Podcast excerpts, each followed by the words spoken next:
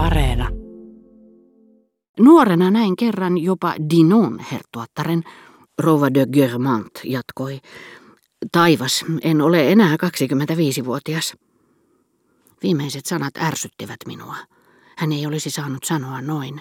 hän kuulostaa aivan vanhalta naiselta.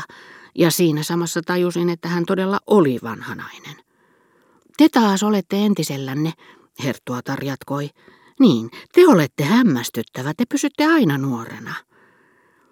Tuo ilmaisu oli surumielinen siksi, että se saattoi viitata vain vanhukseen, miltä tahansa tämä näyttikin. Ja viimeisen iskun herttuatar antoi jatkamalla, olen aina harmitellut sitä, että te ette mennyt naimisiin. Toisaalta kuka tietää, näin on ehkä parempi. Te olette siinä iässä, että teillä olisi voinut olla poikia rintamalla. Ja jos he olisivat kaatuneet, kuten Robert Rassukka, ajattelen häntä edelleenkin usein, niin te kun olette kovin herkkätunteinen, että varmasti olisi jaksanut elää heidän jälkeensä. Ja siinä samassa minä näin itseni kuin ensimmäistä kertaa rehellisessä peilissä, sellaisena miltä näytin vanhojen ihmisten silmissä, vanhusten, jotka omasta mielestään olivat säilyneet yhtä nuorina kuin minä omasta mielestäni.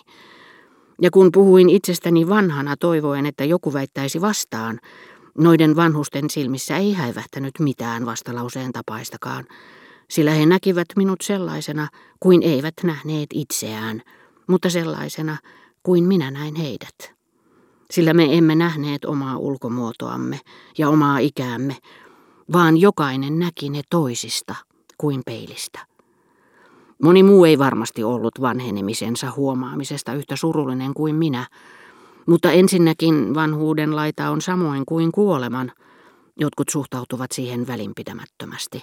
Eivät siksi, että heillä olisi enemmän rohkeutta, vaan siksi, että heillä on vähemmän mielikuvitusta.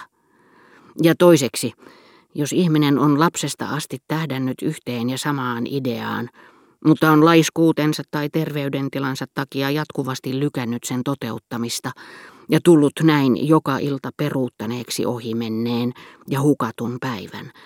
Sellaisen ihmisen sielussa sairaus hidastaa vanhenemista, vaikka ruumiissa nopeuttaakin. Niin että kun tällainen ihminen huomaa eläneensä aina ajassa, hän hämmästyy ja järkyttyy enemmän kuin sellainen, joka vain hyvin vähän elää sisimmässään.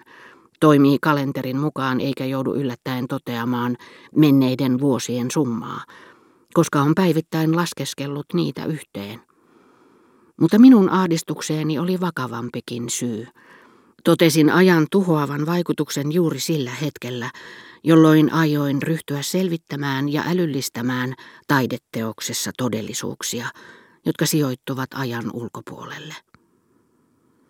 Joissakin henkilöissä oli solujen asteittainen korvautuminen uusilla, minun poissa ollessani, saanut aikaan niin täydellisen muutoksen, niin perinpohjaisen metamorfoosin, että olisin voinut istua sata kertaa heitä vastapäätä illallisella ravintolassa, aavistamatta tunteneeni heitä sen paremmin kuin olisin arvannut inkognito matkustavan hallitsijan kuninkaallisuutta tai jonkun tuntemattoman miehen pahetta.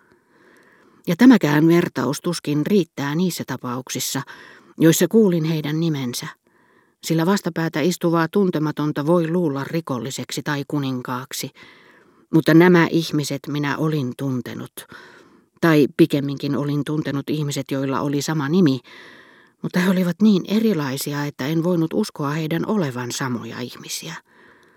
Mutta samalla tavalla kuin käsitteet kuninkuus tai pahe viipymättä antavat uudet kasvot tuntemattomalle, jonka seurassa olisi helposti voinut silloin, kun oli vielä side silmillä, munata itsensä olemalla tyly tai ystävällinen, ja jonka piirteissä nyt erottaa jotakin hienostunutta tai epäilyttävää.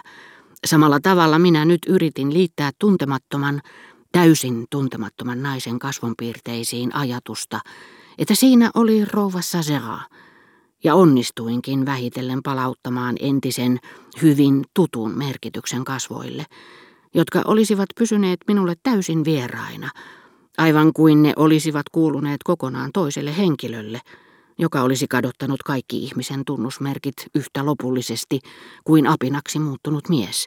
Jos nimi ja oikeaksi vahvistettu henkilöllisyys eivät olisi pulman kiperyyttä uhmaten johdattaneet minua oikeille jäljille. Joskus saattoi entinen kuva nousta mieleeni niin tarkkana, että koin verrata sitä nykyiseen. Mutta ero oli niin suuri, että kuten moni todistaja, joutuessaan silmätysten näkemänsä syytetyn kanssa, jouduin minäkin sanomaan, en, en minä häntä tunnista. Gilbert de Saint-Loup sanoi minulle, lähtisimmekö kahdestaan ravintolaan illalliselle. Ja kun minä vastasin, eikö ole haitaksi maineellenne, jos lähdette kahdestaan nuoren miehen kanssa, kuulin kaikkien lähellä olevien naureskelevan ja kiiruhdin jatkamaan, tai oikeastaan vanhan miehen kanssa. Tiesin, että äskeinen muita naurattanut lause kuului niihin, joita äitini olisi voinut käyttää minusta puhuessaan. Äitini, jolle minä olin aina pysynyt lapsena. Ja nyt huomasin arvioivani itseäni samasta näkökulmasta kuin äiti. Olinhan minä lopulta, kuten äitikin, huomannut, että sitten varhaislapsuuteni oli tapahtunut tiettyjä muutoksia, mutta ne olivat nyt jo hyvin etäisiä. Olin jäänyt siihen muutosvaiheeseen, josta aikoinaan, vähän vaille ennen kuin oli vielä aihettakaan, tavattiin sanoa lähes etukäteen, hän on nyt jo melkein aikuinen mies. Niin minä ajattelin edelleenkin, mutta nyt se oli auttamatta myöhäistä. En pystynyt näkemään, miten paljon olin muuttunut. Entä mistä sitten nuo äsken pakahtuakseen nauraneet olivat huomanneet minun muuttuneen?